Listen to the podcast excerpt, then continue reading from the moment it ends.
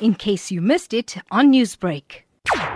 After the body was found on Monday at, at Longberry Drive in Phoenix, the postmortem was conducted yesterday and also the samples were taken from the family of the missing boy especially.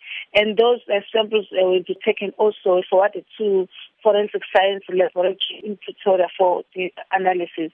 Uh, we will be waiting for the results, uh, which is going to assist us in identifying the deceased.